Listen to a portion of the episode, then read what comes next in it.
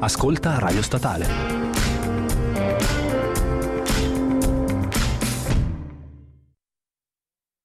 tutti e bentrovati a questa nuova edizione di Radio Statale News, l'edizione del venerdì che mh, proporrà un approfondimento delle principali tematiche di questa settimana che hanno coinvolto il nostro paese. Pro- proveremo ad ampliare il nostro sguardo in un contesto un po' più internazionale, ma eh, prima di entrare nel dettaglio mh, as- mh, partiamo con la, con la sigla e torniamo subito in studio.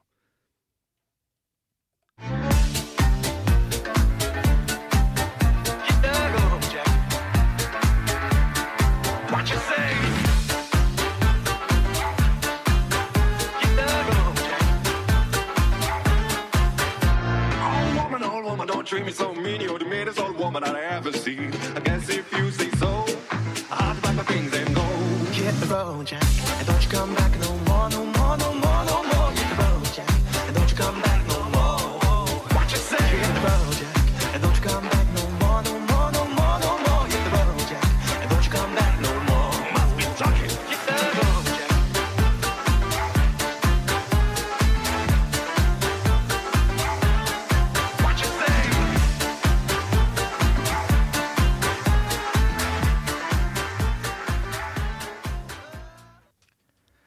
Ben rientrati, ben rientrati in studio.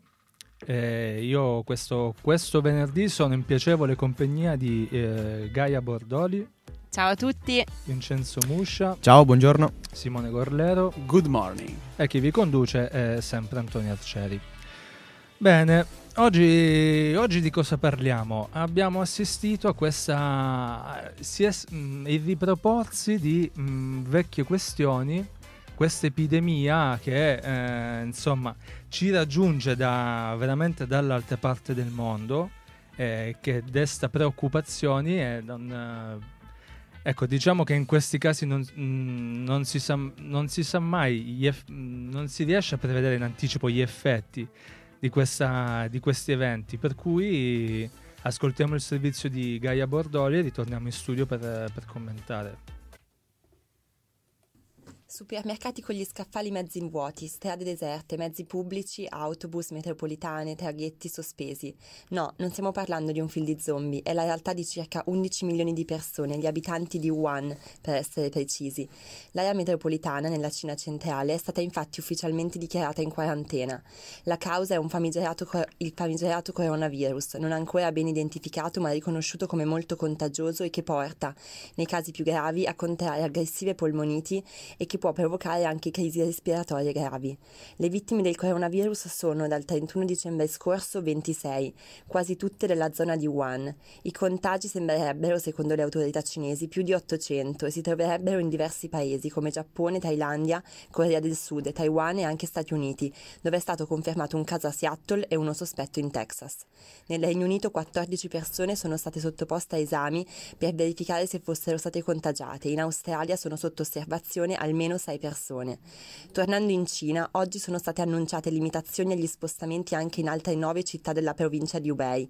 A Chibi, Shantao, Quyang e Jiangning è stato sospeso il servizio di autobus. A Ziyang sono stati chiusi anche tutti i luoghi pubblici tranne gli ospedali, supermercati, mercati agricoli, le stazioni di servizio e i piccoli alimentari. A Enshi sono stati chiusi anche i luoghi di intrattenimento al chiuso. L'Organizzazione Mondiale della Sanità ha comunque deciso, nonostante riconosca la gravità della situazione, di non dichiarare un'emergenza sanitaria internazionale e afferma che saranno effettuate le necessarie valutazioni.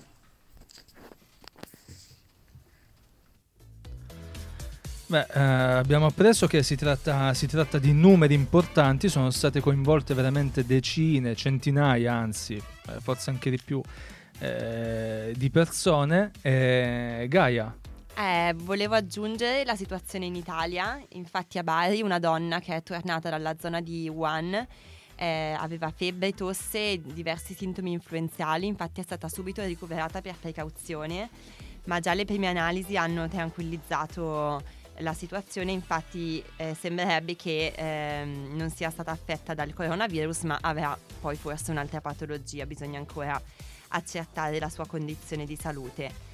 C'è anche da aggiungere, secondo me è dato molto interessante, che la stampa cinese non ha dato alla notizia eh, un ruolo così di, mm, di spicco, diciamo. Infatti eh, si trova pochissima traccia dell'epidemia del, del coronavirus sui giornali, sui media e anche sui telegiornali cinesi. Il quotidiano del popolo, che è il principale organo del Partito Comunista Cinese, non ne ha parlato assolutamente, mentre negli ultimi due giorni la TV di Stato CCTV l'ha nominato, però solo come quinta o sesta notizia nel telegiornale delle 19. E altri giornali ne hanno parlato un po' di più, in particolare il gruppo mediatico Caixin, che ha mandato addirittura nove giornalisti nell'area interessata di Wuhan e sono tutti stati messi in quarantena al termine del loro servizio. La parte in inglese del loro sito ha scritto che le autorità sanitarie sono alle prese con l'epidemia che si è diffusa in tutte le province tranne Tibet e eh, Kungai, ma invece quella cinese ha scritto che l'epidemia si è, eh, si è contenuta in quattro zone solamente. Quindi insomma questo dato mi sembra molto importante e sottolinearlo perché chissà cosa ci stanno dicendo veramente le autorità cinesi. C'è anche un altro dato secondo me importante da sottolineare, il fatto che eh, il tasso di mortalità di, questa, ehm, di questo virus è fermo al 4%, eh, nel senso che non è un virus proprio mm, Letale. mo- letale, esatto. Chi muore è perché ha delle difese immunitarie già molto basse. Eh, infatti, allora, il punto qual è? Abbiamo detto 800 e passa persone infettate. In realtà tutti gli, epi- ehm, gli epidemiologi ehm, concordano sul fatto che eh, è una cifra sotto- sottostimata perché si tratta dell'ordine di migliaia, però quelli certi sono circa 800, ormai 1000 credo. Eh, I morti comunque sono 30, sono quasi tutti in Cina, quasi tutti in quella zona. Ha fatto molto bene il governo cinese a mettere queste 20 milioni di persone in quarantena, che sono 20 milioni, ad annullare i festeggiamenti per il capodanno cinese che appunto è oggi, ehm, cominciava oggi, ehm, perché insomma il modo migliore per diffondere un'epidemia è ehm, festeggiare tutti assieme allegramente, tossirsi addosso tutti assieme, e, insomma, quindi direi che hanno fatto bene. E, mm, questo in pratica volevo dire, il 4% è importante sostenerlo, anche per chi dovesse andare in Cina, e io conosco persone che andranno in Cina a breve, in tutta la zona, eh, perché al di là di Shanghai, Pechino e Wangao per ora non, eh, scusate, Wuhan, eh, per ora non eh, si tratta di mh, zone pericolose. Altra cosa appunto, non è un virus letale, muore il 4% delle persone, il più giovane che è morto ha 38 anni, quindi la maggior parte sono persone anziane, deboli di loro, con sistemi ehm, di anticorpi molto deboli già di loro, quindi per chi non dovesse avere questi problemi la- il virus si presenterebbe come una forte influenza, quindi forte raffreddore, eh, magari spossatezza, febbre alta, però dovrebbe passare da solo nel giro di 5-6 giorni. Altro dato importante, notizia di oggi, probabilmente hanno già trovato il vaccino, eh, dovrebbe arrivare entro febbraio, e, insomma, quindi dovrebbero riuscire a contenerlo. Se si evita magari di andare in giro per il mondo, visto che sono un miliardo e 300 milioni cinesi, di andare in giro per il mondo a diffonderlo, ecco, sarebbe una gran cosa. Ecco. Beh, sicuramente il fatto che l'Organizzazione Mondiale della Sanità non abbia dichiarato l'emergenza internazionale come invece aveva fatto per l'Ebola, per esempio, o per il virus della mucca pazza in passato, è sicuramente emblematico perché sì, riconosce la gravità della situazione, comunque, come hai detto tu Simone, sono 20 milioni di persone, però non è, non è gra- grave a tal punto, pericolosa a tal punto da eh, dichiarare un'emergenza internazionale che comporterebbe tutta una serie di provvedimenti, insomma, impegnativi anche da sostenere a livello globale in generale. Beh, saranno de- sicuramente impegnativi, però in termini di sicurezza pubblica è anche vero che non si può lasciare nulla al caso. Certo, certo. Apprezziamo l'ottimismo, il solito ottimismo di Simone, di Simone, nel senso che va bene, non è un virus letale, però è anche vero che non dobbiamo aspettare che questo virus lo diventi e soprattutto che si diffonda, anche perché sono stati riscontrati quattro casi eh, in, eh, in Scozia, quattro casi sospetti in Scozia, quindi va bene, parliamo della Cina, ma la Cina non è poi così lontana, ecco, ora, ora più che mai. ehm, il fatto che i media ne parlino, o meglio non ne parlino, fa, mm, fa pensare, come dici tu Gaia, infatti volevo agganciarmi alla tua osservazione, mm, Mentre eh, ne- probabilmente ne abbiamo parlato più noi, più noi nel senso come stampa italiana, perché basta scrivere Cina senza neanche aggiungere virus, che Google impazzisce e riporta soltanto eh, la questione del, del virus. Bene, io direi... Io vorrei No, soffermarmi un'ultima cosa sulla fonte di questo virus. Eh, è venuto fuori che il virus è nato eh, da questo mercato, in questo paese cinese, in cui in teoria era un semplice mercato di pesci e, e carni. Poi si è scoperto, è uscito addirittura un listino eh, in cui si vendevano animali, tra cui koala, cioè veramente eh, cobra. Infatti inizialmente si pensava che fosse un virus derivante dal, dal- dal morso del cobra, così.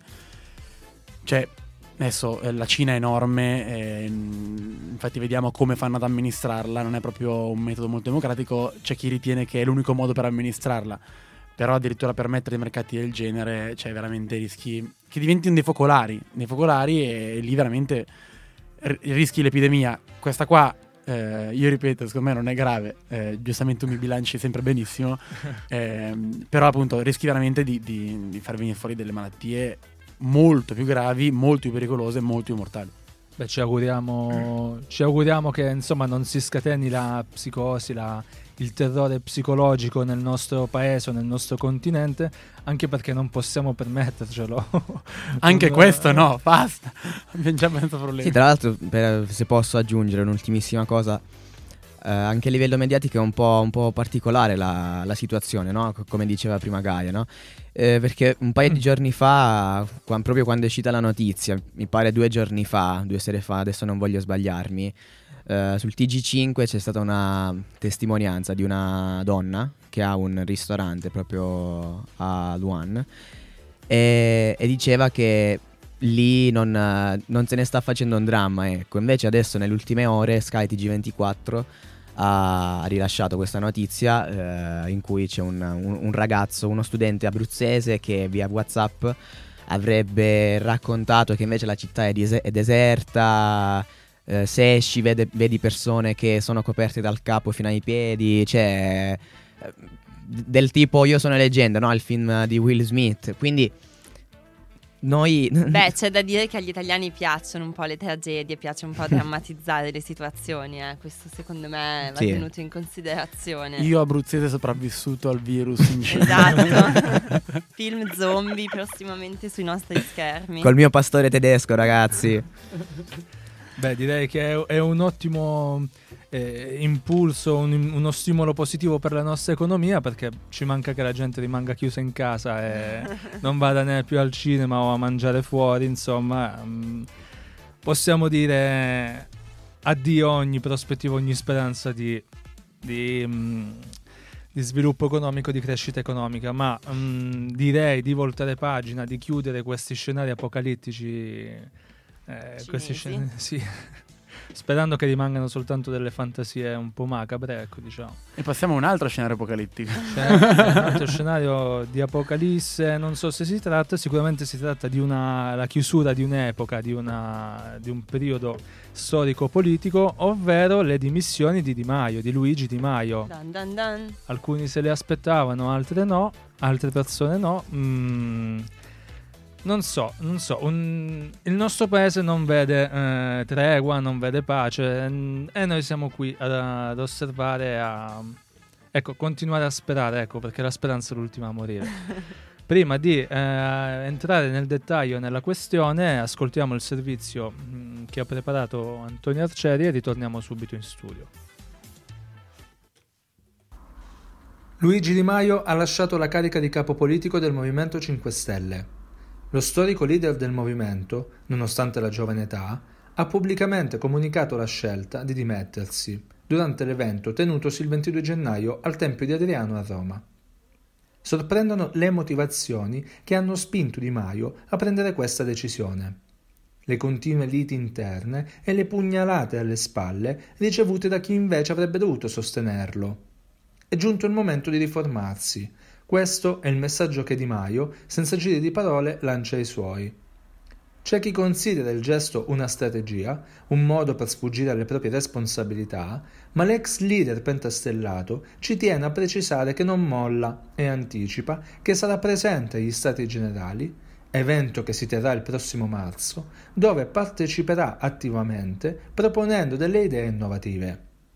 Per ora, Luigi Di Maio continuerà a ricoprire il ruolo di ministro degli esteri nell'attuale governo Conte, riconfermando i buoni rapporti con il Premier e il presidente Mattarella, al fine di garantire la stabilità e la continuità dell'esecutivo. Bene, siamo davanti a un episodio, io direi eh, assurdo. Anche un assurdo. po' divertente. Divertente, beh, dipende dai punti di vista, se, se consideri che... eh, Allora, partiamo dal presupposto che leader Luigi Di Maio è stato mm, il, rappresent- il capo politico del partito che alle ultime elezioni ufficiali ha guadagnato il 33%, per cui non monetine. Ecco, partire da questo presupposto.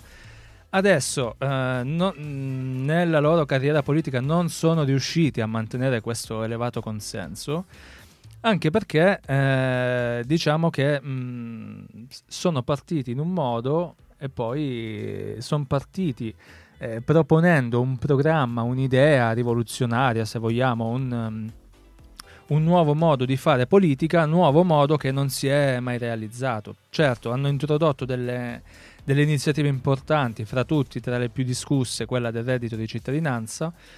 Però, mh, ecco, diciamo che mh, il, eh, Luigi Di Maio ha dichiarato di aver scelto di dimettersi per via delle, delle pulsioni interne al partito, cosa che a mio avviso è sorprendente perché ha ricevuto nella- in questi anni ha ricevuto degli attacchi di ogni tipo, in ogni sfera politica personale, privata e non.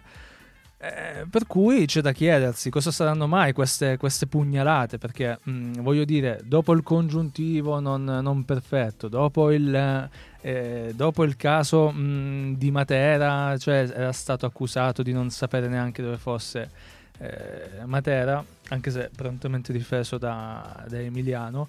Ecco, mh, il suo partito è stato capace di farlo dimettere, anche se ha chiarito che non ha, non ha intenzione di, mh, di mollare.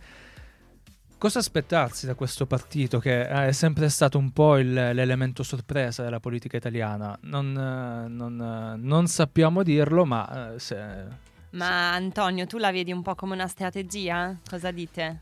allora strategia mh, tutto può essere in politica, cioè io non escluderei, non escluderei. Ah, È strategico il momento in cui l'ha fatto. Perché mh, domenica il Movimento 5 Stelle prenderà una gran scoppolata. e, mh, diciamo che se, se avesse voluto il male del movimento, cosa che evidentemente non vuole, eh, avrebbe aspettato domenica, avrebbe preso l- il- quel voto che prenderà, che in Emilia secondo me è intorno al 10%, e in Calabria anche. Ehm, e, mm, e niente, in pratica avrebbe detto ok, sconfitta, cambiamo tutto. Però sarebbe stata una disfatta nella disfatta, cioè oltre alla crisi del voto, la crisi del nuovo leader. E secondo me l'ha fatto apposta perché mm, io ci credo quando dice che lui nel Movimento 5 Stelle rimarrà perché continua a condividerne i valori che l'hanno portato nel movimento.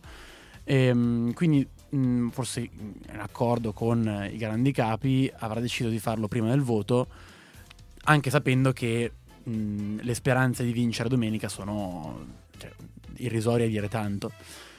Quindi questo qui sicuramente è strategico. Dal punto di vista nazionale, ehm, ma allora non saprei. Sicuramente il Movimento 5 Stelle, e lo dico mh, in modo straoggettivo, ha bisogno di una svolta. Ha bisogno di una svolta perché ha perso, diciamo, eh, lo smalto dell'inizio, dell'inizio, quello che prima eh, faceva cavalcare Grillo sui gommoni sulla folla, dei Vaffa Day, quello l'ha fatto arrivare al 33% delle ultime elezioni, come ricordava Antonio. Ehm, quello del eh, prendiamo, apri- entriamo al Parlamento e apriamola come una scatola di tonno. Ehm, quindi ha perso quello smalto, la- il consenso si è ridotto notevolmente, addirittura adesso è il terzo partito sotto il PD. Ehm, vista anche il referendum che poi andremo a vedere ci sarà, eh, le elezioni regionali e tutto il processo politico che c'è dietro, ehm, ha fatto bene. Ha fatto bene. Mm, se questo è un modo per ehm, far rinascere il movimento, ha fatto il bene il movimento, secondo me. Beh, io avrei da ridire sul fatto che deve ritrovare lo smalto, comunque che deve rinascere il movimento, perché mm, ne abbiamo parlato giusto sette giorni fa in questa sede. eh, ritorniamo anche un minimo, riapriamo un attimo la, la polemica sul, mm, sul sistema, sulla legge elettorale. Allora, cosa è successo? Il 5 Stelle ha creato un'identità, ha fondato la sua identità sull'intenzione di combattere la vecchia politica, la politica tradizionale, dei- delle sanguisughe, insomma, tutto chi più ne ha più ne mette. ecco.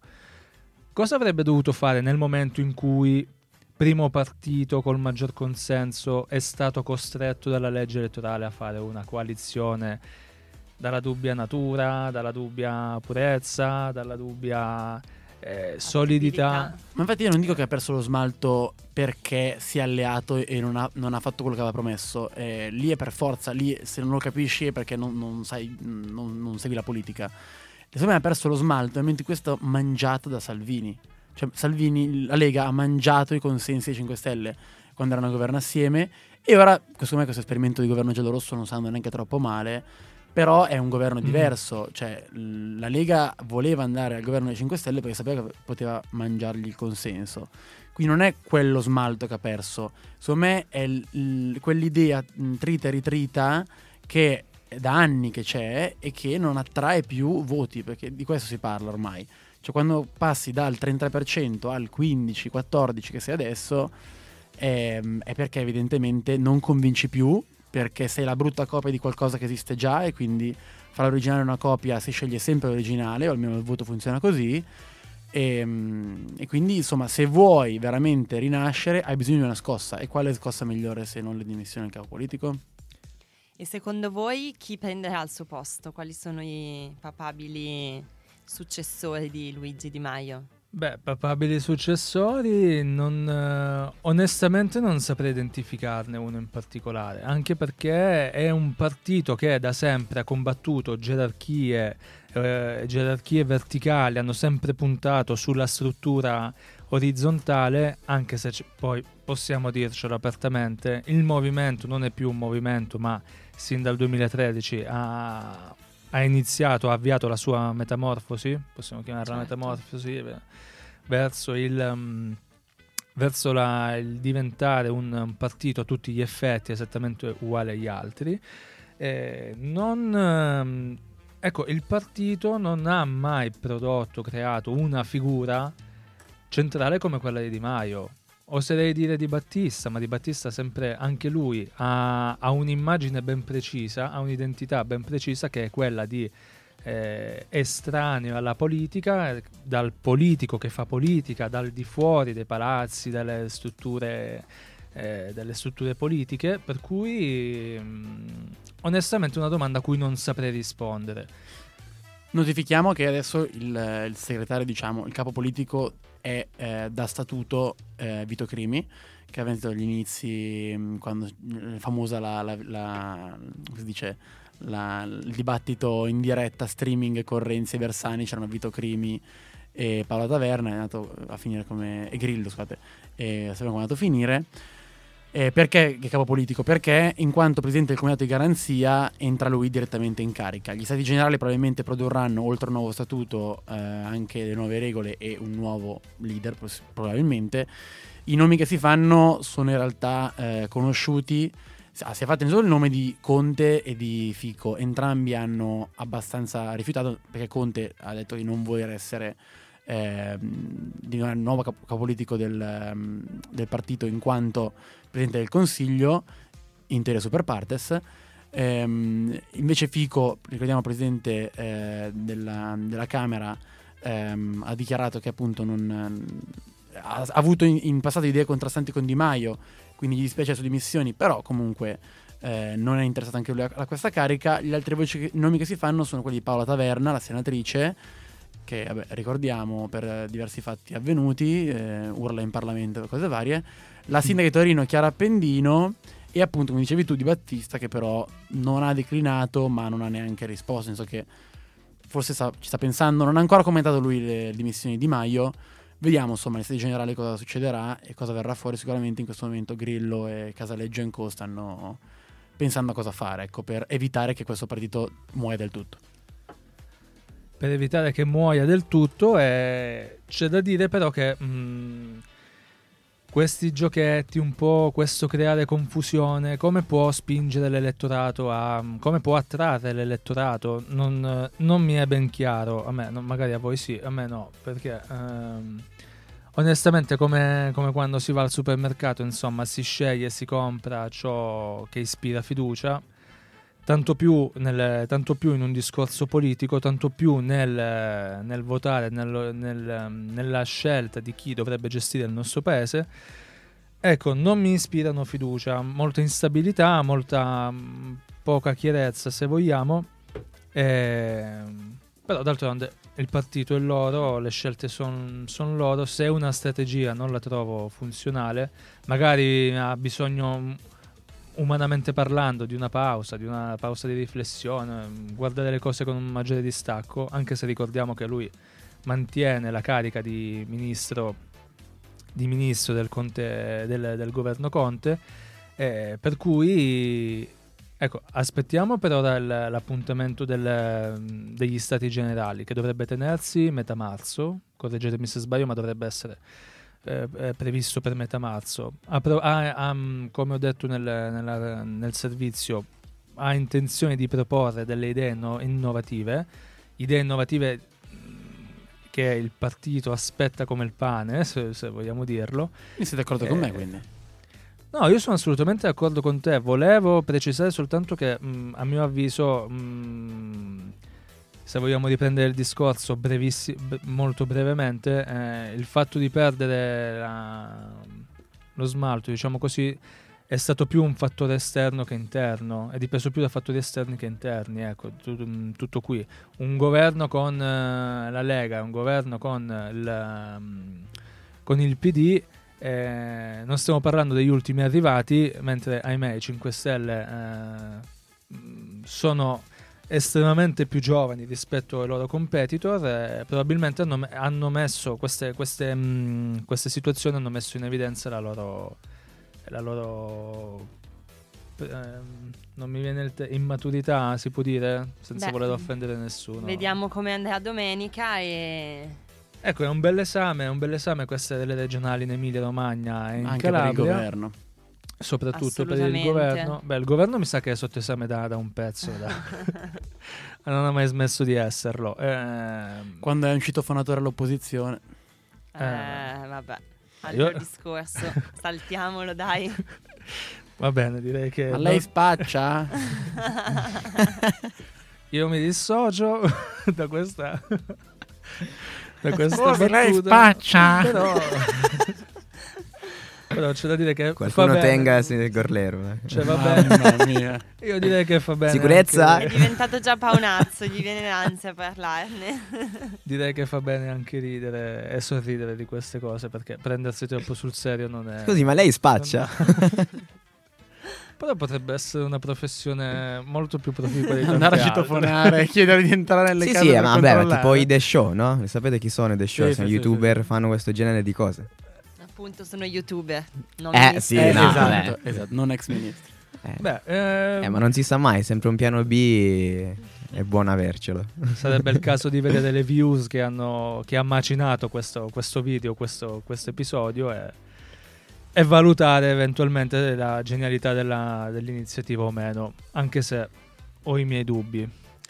Bene, direi che come ha detto Gaia rimaniamo in attesa di eventuali e ulteriori sviluppi. Eh, per adesso, mm, per adesso riprendiamo la nostra, la nostra edizione mm, ampliando appunto il nostro sguardo al di fuori dei nostri confini nazionali, parlando della Grecia che si è data una... mm, si è data una...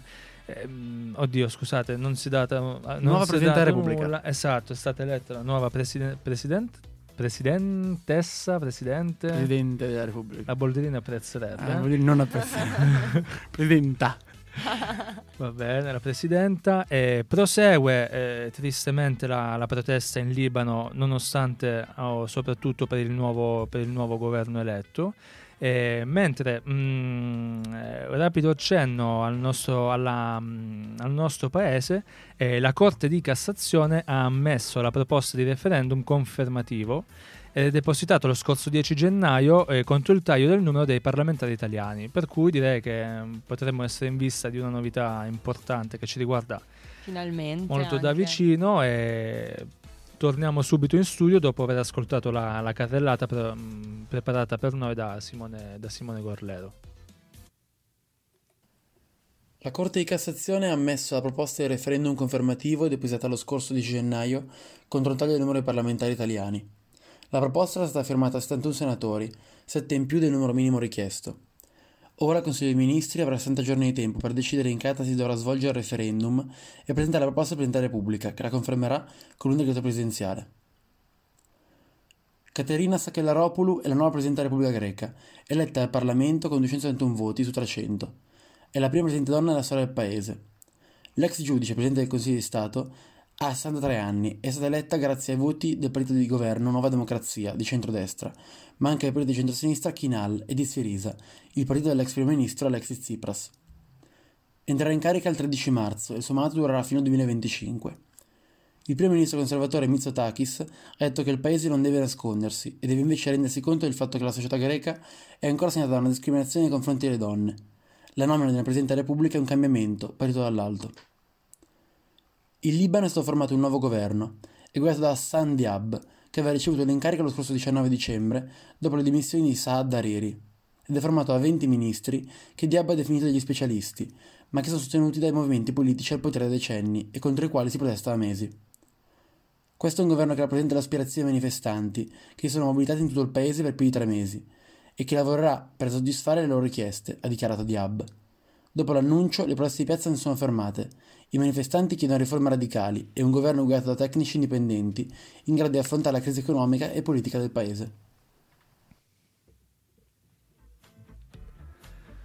Bene Simone, Eh, dunque la, mh, la- la Corte di Cassazione ha fatto un passo avanti. Sì, sì, sì, ha fatto un passo avanti. ehm, diciamo, questa riforma costituzionale eh, che propone di ridurre di, di un terzo i parlamentari di Camera e Senato è stata approvata all'inizio di ottobre, ricordiamo, con il voto favorevole praticamente di tutti i partiti. La legge doveva entrare in vigore a gennaio, ma la richiesta dei senatori ha di fatto l'aveva spostata.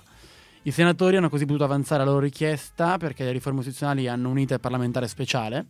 In pratica, se una riforma non ottiene una maggioranza di due terzi da ciascuna delle due Camere, nel voto finale si hanno tre mesi di tempo per chiedere che sia sottoposta a referendum.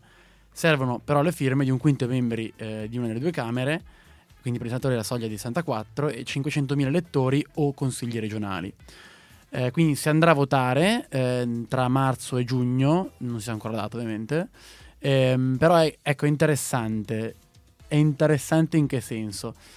Nel senso che ehm, questo taglio, eh, e qua arriva il mio parere soggettivo, arriva un po' ehm, a caso, nel senso che ehm, io non nascondo sono stato un, sostenitore assiduo eh, della- del referendum del 4 dicembre, ma la parte, mentre solo sulla parte del taglio ai parlamentari, aveva senso secondo me il fatto del monocameralismo, quindi eh, una sola Camera e il Senato diventava il rappresentante della regione, un po' come funziona il Bundesrat in ehm, Camera Alta in, ehm, in Germania.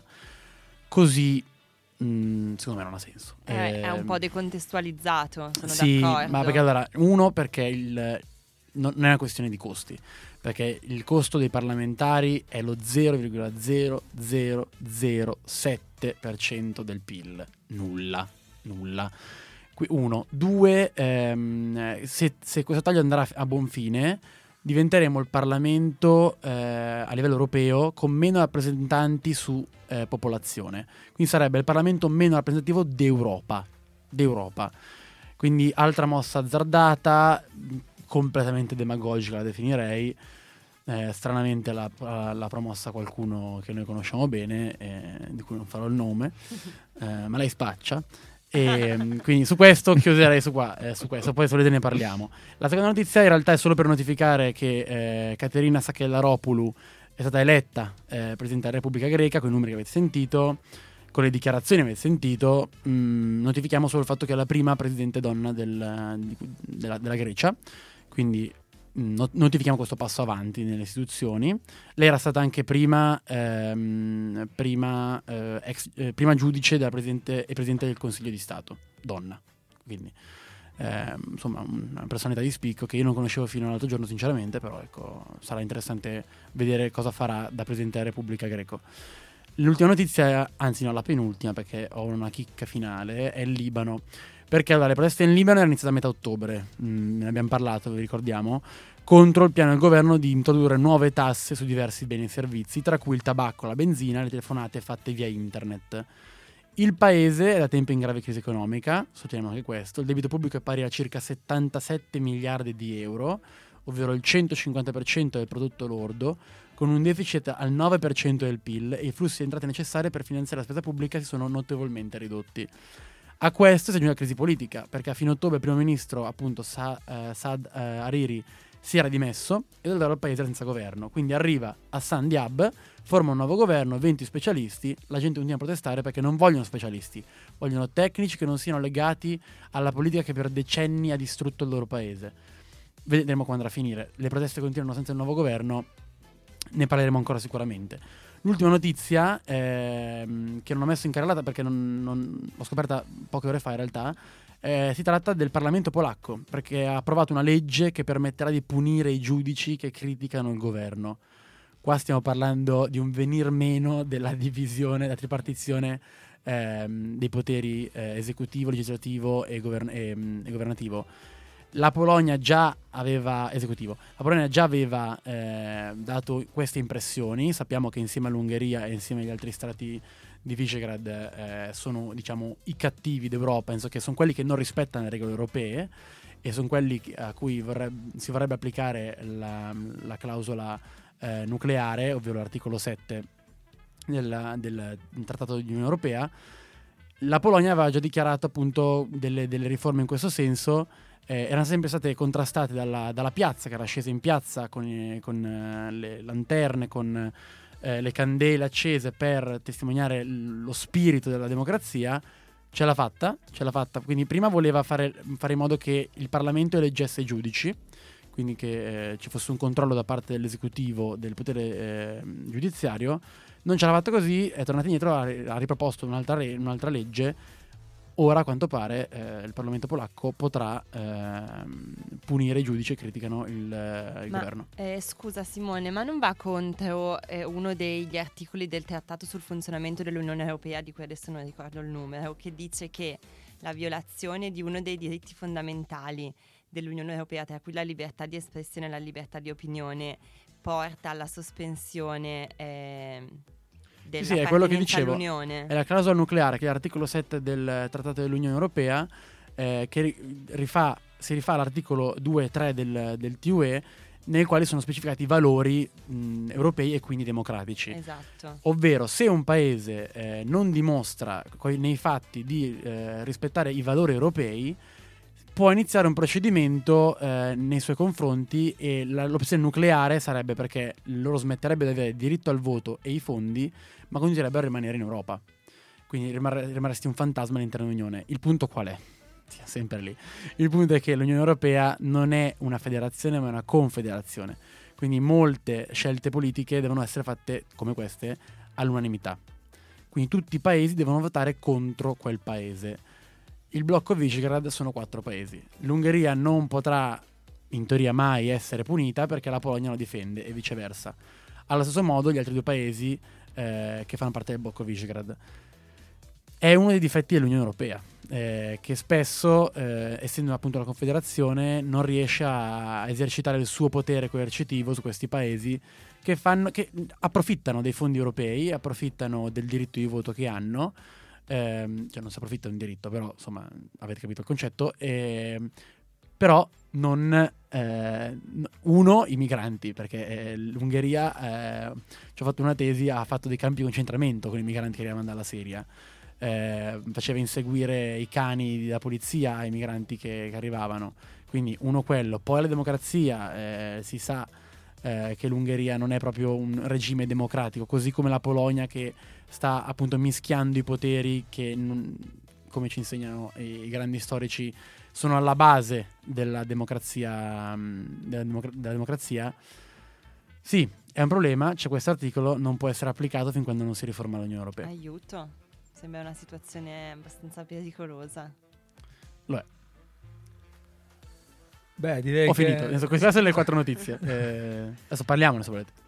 Allora, direi che ehm, hai delineato uno scenario inquietante, inquietante, senza giri di parole, anche perché eh, torna, mh, come nodi tornano al pettine, insomma, l'Unione Europea deve fare, deve assolutamente, assolutamente eh, avere, mh, apportare delle modifiche al suo funzionamento, alla sua costituzione, oserei dire, ehm, perché eh, non ha senso far parte di qualcosa se poi questo qualcosa viene sistematicamente ehm, non rispettato, cioè eh, non... ehm, Noi stiamo No. parlando della Costituzione dell'Europa, cioè dell'Unione Europea. Il TUE è la Costituzione Europea.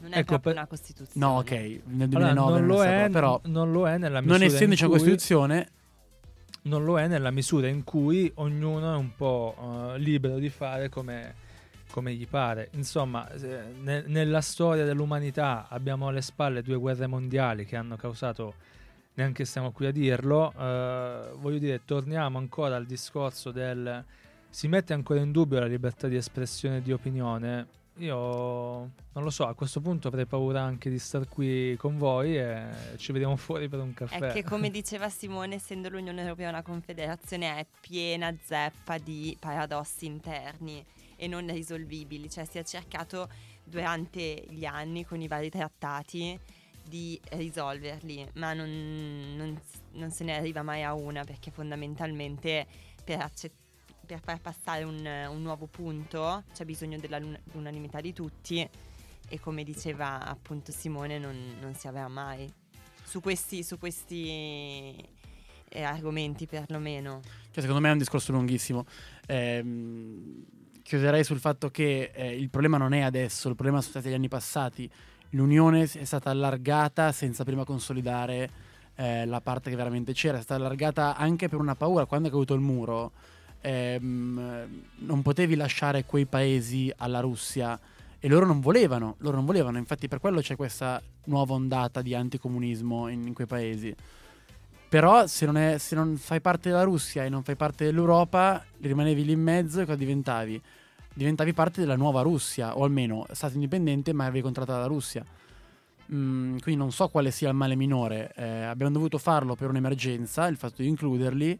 Ehm, speriamo di non fare errori di questo tipo anche in futuro. Ehm, adesso io penso alla Macedonia che ha modificato il suo nome da Macedonia a Macedonia del Nord proprio per entrare nell'Unione.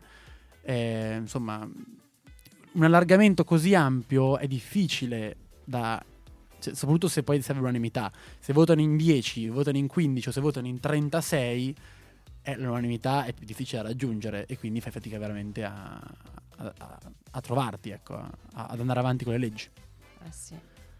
Va bene, direi che magari potremmo dedicare una puntata sul funzionamento di questa istituzione tanto affascinante quanto, quanto ambigua, passatemi il termine perché eh, ha un po' delle ambiguità che si manifestano quotidianamente, nonostante gli ottimi- le ottime intenzioni e gli ottimi principi, ma potremmo, vi ripeto, è una proposta che vi sto lanciando, ne, ne parleremo poi tra di noi. Puntata speciale sull'Unione Eh, Europea, sull'Unione mi piace. Europea, E la Magari- chiamiamo esame di diritto dell'Unione Europea. in cui usciremo tutti immediatamente bocciati.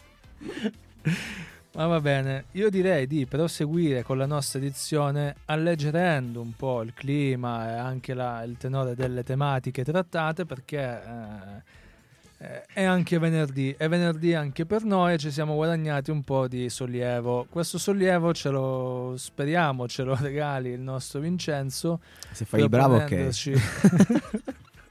Prometto di stare zitto e buono anche perché di sport mm, non, è, non è il mio pane No, quotidiano. non, non si direbbe però, eh. No. Lo vedremo. Allora direi eh, breve stacco musicale, ritorniamo... breve stacco musicale, ritorniamo subito in... Aspetta, ma eh, oggi di cosa parliamo? ah, Oggi ok. parliamo di Coppa Italia perché c'è stata la prima parte delle- dei quarti di finale con Juventus e Napoli che hanno approdato alle semifinali e poi parliamo della Serie A, no? Perché stasera c'è Brescia-Milan, poi grandi, grandissime partite, Gemellate, c'è il derby, Roma-Lazio, c'è il Napoli-Juve, poi grande, grandi manovre di mercato, tan- tantissimo da parlare. Adesso ne parliamo.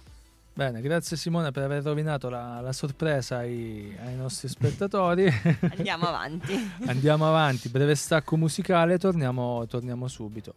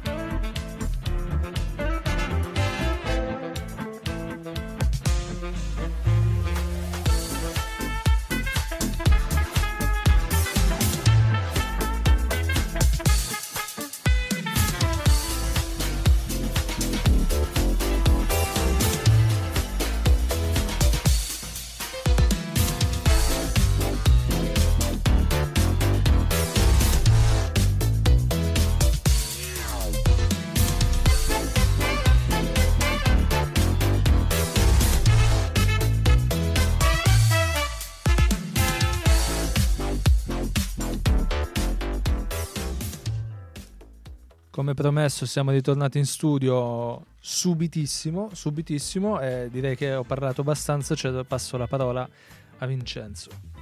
Sì, grazie Antonio. Inizierei io con la, la Coppa Italia. no? Abbiamo già preannunciato la Coppa Italia che ha visto due quarti di finale con Napoli-Lazio che si è giocata eh, martedì sera, la, la spuntata il Napoli.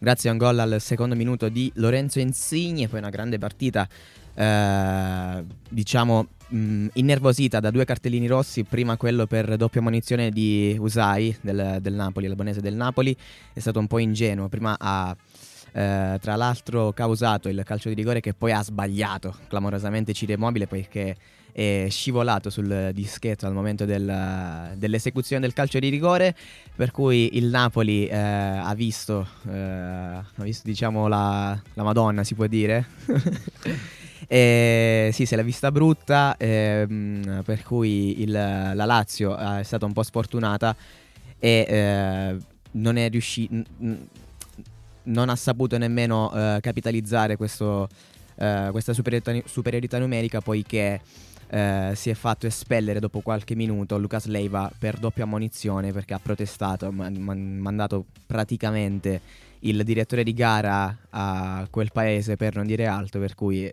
la- il gesto è stato troppo plateale. Sappiamo che in questi casi i direttori di gara possono anche chiudere un occhio, no? Perché non è il primo Lucas Leiva, non è stato il primo, non sarà nemmeno l'ultimo che manda a quel paese eh, il direttore di gara, ma quando c'è una plate- platealità così, così evidente è difficile per il direttore di gara non, non andare a- a- ad espellere il giocatore. Sì, il concetto è quello, eh, parlo da arbitro, ehm, le indicazioni che ci danno a noi sono le seguenti, se è plateale non puoi non espellerlo, Sì. perché poi veramente crei un precedente che ti rovina la partita. Sì. E lo stesso vale, beh, questo spero non succeda a livelli mh, così alti, anche per c'è la prova TV, però lo stesso vale ad esempio, io che arbitro le categorie molto più giovani, juniores così, con le bestemmie. Eh, capita che eh, magari il giocatore cadendo si fa male bestemmia oppure mm, lo usa come intercalare perché è maleducato. Sì. Se nessuno sente, nessuno protesta, eh, Ahimè, devi fare att- cioè, perché poi rischi veramente di dare un rosso e portare dietro. L'altra cosa che ci dicono spesso è che se ragazzi abitate il Bergamo o il, il Brescia o paesi così, mh, fate un po'. Cioè, loro li senza usano offesa- veramente. Esatto, senza esatto. offesa per- ovviamente per, eh, per, eh, gli abitanti di Bergamo. Ovviamente, no? ovviamente. Però diciamo, loro usano più questi, molti, questi intercalari. eh, però ecco, il concetto è quello. È un po' come Balotelli che poi andremo a vedere. Sì. eh, quello che ha fatto, allora il- sicuramente era giallo l'intervento perché c'era imprudenza, non, non- secondo me non era rosso perché Mhm, è andato an- sulla palla, diciamo, quindi rosso non c'era. mhm. Però il problema è che poi manda due volte quel paese d'arbitro, poi alzando la mano in maniera in piuttosto TV, plateale, eh. Eh, la prima chiudi un occhio, la seconda La seconda lo mandi sotto la doccia. Lo mandi a quel paese, direi. Eh sì, ma lo mandi sotto la doccia perché poi Balotelli va bene, parleremo tra, tra un po', però vabbè, lui è ragazzi, l'ennesima, è l'ennesima. ormai Balotellate si chiamano così per quello. Andando avanti con la Juventus che invece ha mm, eh, spazzato via, tra virgolette, la Roma con il risultato di 3 a 1, addirittura 3 gol messi a segno nel primo tempo al 26esimo, gara sbloccata da Cristiano Ronaldo che eh, ha ricevuto un pallone così così da Gonzalo Higuain, ma poi è riuscito comunque ad andare avanti imperterrito senza nessuno che, che lo marcasse e ha siglato con il sinistro un gran gol eh, incrociando il diagonale. Poi al 38esimo Bentancur al suo terzo gol complessivo con la maglia bianconera eh, ha segnato il 2-0. Il 45esimo dopo una grande, grandissima, qualcuno eh, magari non me ne voglia, ma una grandissima azione personale di Douglas Costa che veramente ha fatto faville in, in quel primo tempo tra Juve e Roma, ha messo in mezzo un gran pallone, Bonucci con eh, qualche dubbio, no? Perché si parlava di possibile, probabile ed eventuale offside. Forse lui era l'unico che non era in, in fuorigioco in quell'azione sul cross perfetto di Douglas Costa. È andato ad incornare di testa e a mettere a segno il 3-0 al 45esimo più due minuti di recupero. Il secondo tempo si è aperto con una grande reazione della Roma, che dobbiamo dire è stata veramente notevole, perché Fonseca eh, è un po' la caratteristica della Roma di quest'anno, no? Eh, La squadra non, non scende mai in campo con, eh, con la, con la giusta motivazione, poi le prende, ma ad ogni modo riesce sempre a, a reagire. Certo, tre gol da recuperare, da recuperare pardon, contro la Juventus non sono mai pochi, anzi. eh, dunque, Under ha scaraventato questo sinistro dal limite dell'area e poi lì sfortunato Buffon. Vabbè, in realtà prima era stato fortunato perché il pallone si era scagliato contro la traversa, poi sfortunato perché quando il pallone è sceso giù è arrivato sulla sua manona e si è insaccato in rete con la partita che è stata piuttosto bella fino al settantesimo, poi si è un po' spenta, mm, è diventata un po' nervosa perché sono venute a mancare quelle che sono le lucidità mentali, le forze, è diventata una partita piuttosto fallosa. Ehm, la Roma ha avuto qualche possibilità, la Juventus pure. Nessuna delle due squadre è, riusci- è riuscita a mm, eh, capitalizzare queste opportunità, per cui 3 a 1 che manda la Juventus al, mm, in semifinale. Juve e Napoli dunque che eh, volano alle semifinali e affronteranno le vincenti eh, del- di altre due partite, altri due quarti di finale. Il primo è Milan-Torino che si giocherà martedì 28, settimana prossima alle 20.45 a San Siro. Chi vincerà andrà ad affrontare la Juventus. E Inter-Fiorentina di mercoledì 29 gennaio.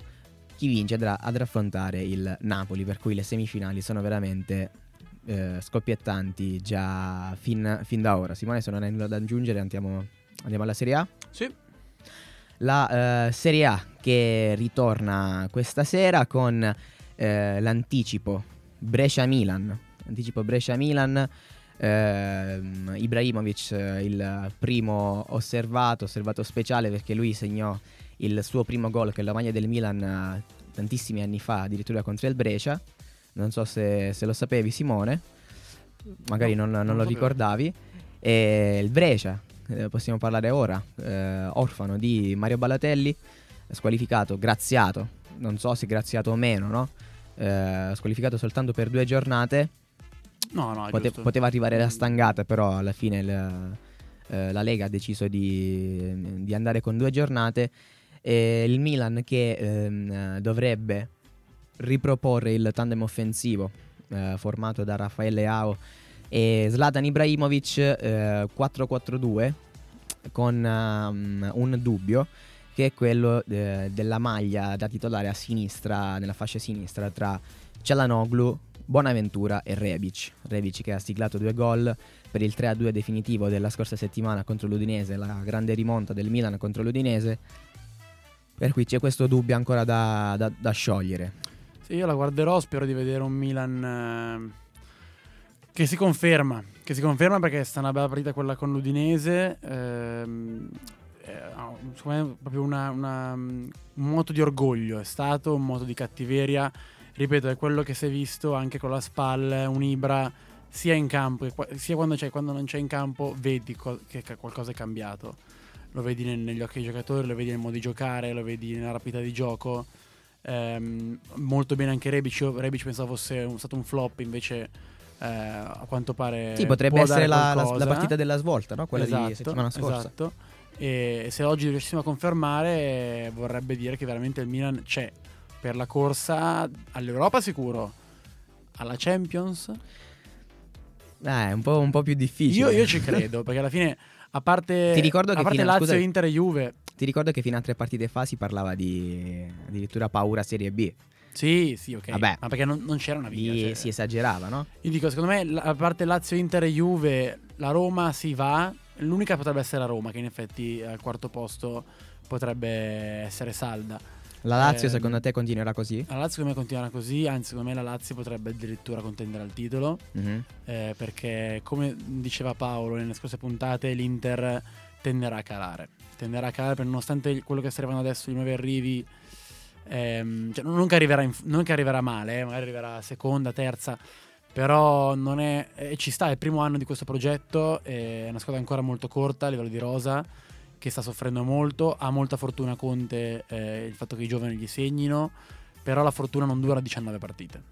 Mm, quindi mm, magari fino in fondo la- l'Inter arriverà, arriverà in Champions, sono sicuro di questa cosa, perché ha fatto molto bene la prima parte, ehm, potrebbe avere degli, atta- degli acciacchi adesso, eh, quindi a lungo termine sì. Pe- Però invece la Lazio, che sono anni che eh, dimostra di saper giocare bene, di avere consolidato un bel gioco con, ehm, con Inzaghi, eh, se Immobile continua a segnare così potrebbe veramente diventare... Sono 23 gol in 20 partite. Eh, E se la Juve rallenta più che altro, perché ovviamente cioè, la Juve deve rallentare perché se vanno assieme uguale, un po' come la storia della tartaruga di Achille, eh, arrivano e prima è la Juve. Guarda, io devo, devo disso- di- distaccarmi un po' da quello che hai detto, no? Tu parlavi di fortuna per l'Inter. Io non la penso così. Eh, Bravura di perché Conte? Secondo me Conte è uno specialista nel prendere una squadra che non, non va benissimo, non è andata benissimo negli ultimi anni. Lui l'ha fatto con la Juventus, l'ha fatto con il Chelsea, l'ha quasi fatto con la nazionale, perché la nazionale è, è uscita ai rigori negli europei del 2016 contro la Germania con una squadra... Guarda, in, eh, giocavano col 3-5-2 a centrocampo, giocavano con la, con la Germania, lo ricordo benissimo, Sturaro, Giaccherini e Parolo. Poi in attacco c'erano Eder e Pellè. Non è che, che- che- che fosse una grandissima squadra, eh? E, e invece eh, eh, hanno battuto per 2-0 la Spagna. eh, stavano per buttare fuori la Germania. Secondo me, se buttavano fuori la Germania, magari poi potevano magari ambire al, al titolo. Per cui Inter Cagliari, dicevamo domenica alle 12.30. eh, difesa a 3 con Skriniar, De Vrij e Bastoni davanti ad Andanovic. Solito eh, ballottaggio con eh, Godin per eh, Alessandro Bastoni. Poi potrebbe tornare dall'infortunio d'Ambrosio, visto la squalifica di Antonio Candreva. Oppure potrebbe addirittura debuttare da titolare, fare il suo debutto assoluto nell'Inter Ashley Young, no? che ha approdato in settimana eh, con i nerazzurri. Barella, poi Borcavalero e Sensi perché manca Brozovic. E in attacco, solito eh, tandem eh, che sta facendo veramente cose fantastiche, composto da Lukaku e Lautaro. Ora, la differenza con la Juventus, secondo me, non è. ehm, eh, non si può parlare di fortuna per l'Inter perché Conte è un martello pneumatico. Tutti i giocatori che rilasciano interviste, non solo nel- nell'Inter, anche ex suoi giocatori della Juventus, eh, giocatori del, del Chelsea, della nazionale, come dicevamo prima, lui è un bar- martello pneumatico. Ha nel suo DNA la vittoria, la voglia di voler vincere tutte le partite. Una squadra di Conte è sempre al lavoro, no? Sempre testa bassa, eh, correre, lavorare, tenere duro. La differenza con le squadre, la differenza con la Lazio secondo me è che l'Inter non ha immobile. Perché è immobile quello che sta facendo la differenza. Ovviamente supportato da tutta la squadra, però 23 gol in 20 partite sono veramente qualcosa di impressionante. La differenza con la Juventus è la profondità della rosa, no? dell'organico che c'è, perché la Juventus è molto più attrezzata non soltanto per vincere in Serie A, che l'ha fatto negli ultimi 8 anni, ma per vincere anche fuori, no? Per cui quando hai a centrocampo giochi con il rombo, addirittura in attacco ti puoi permettere di schierare Higuain, Dybala e Cristiano Ronaldo tutti e tre insieme. A centrocampo hai eh, come in, vedi in Emre Can, che è un, raga- un giocatore veramente forte. Vedi in Emre Can un, eh, quasi un esubero.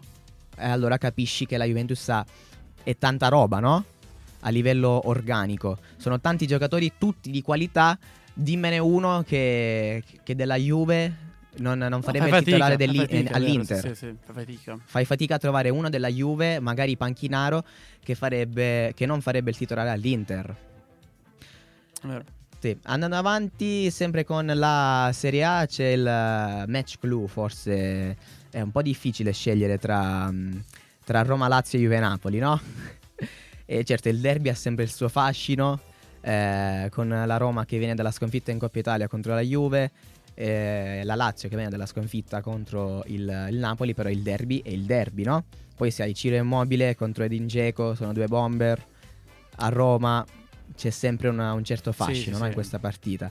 Eh, potrebbe tornare Spinazzola dal primo minuto sulla fascia destra, a sinistra Kolarov, poi solita difesa eh, due difensivo composta da Mancini e Smalling a, a- a difendere la porta di Paolo Lopez, a centrocampo eh, Veretù e Cristante poiché Diavarà addirittura ha avuto una lesione al menisco del eh, ginocchio. Sta, la Roma sta, eh, fa sapere che cerca di evitare l'intervento per, eh, per evitare appunto uno stop lunghissimo, che ce ne sono stati già tanti in questa stagione per i giallorossi. Veramente una grande sfortuna quest'anno. Poi in attacco Under, Pellegrini e Clivert dietro a Zieco, che ritorna da titolare dopo la brutta prestazione di, di Nicola Kalinic in Coppa Italia. Invece per la Lazio solida formazione con Stracoscia tra i pali, Luis Felipe, Acerbi e Radu, poi Lazzari a destra, Ljulic a sinistra, Milinkovic Savic, Leiva e Luis Alberto. E il- l'attacco con Correa che dovrebbe tornare in avanti al posto di Caicedo per supportare Ciro Immobile. Andando avanti ancora Napoli-Juve con eh, l'attesissimo ritorno di Maurizio Sarri a Napoli, no? Eh, grande fascino anche per questa partita.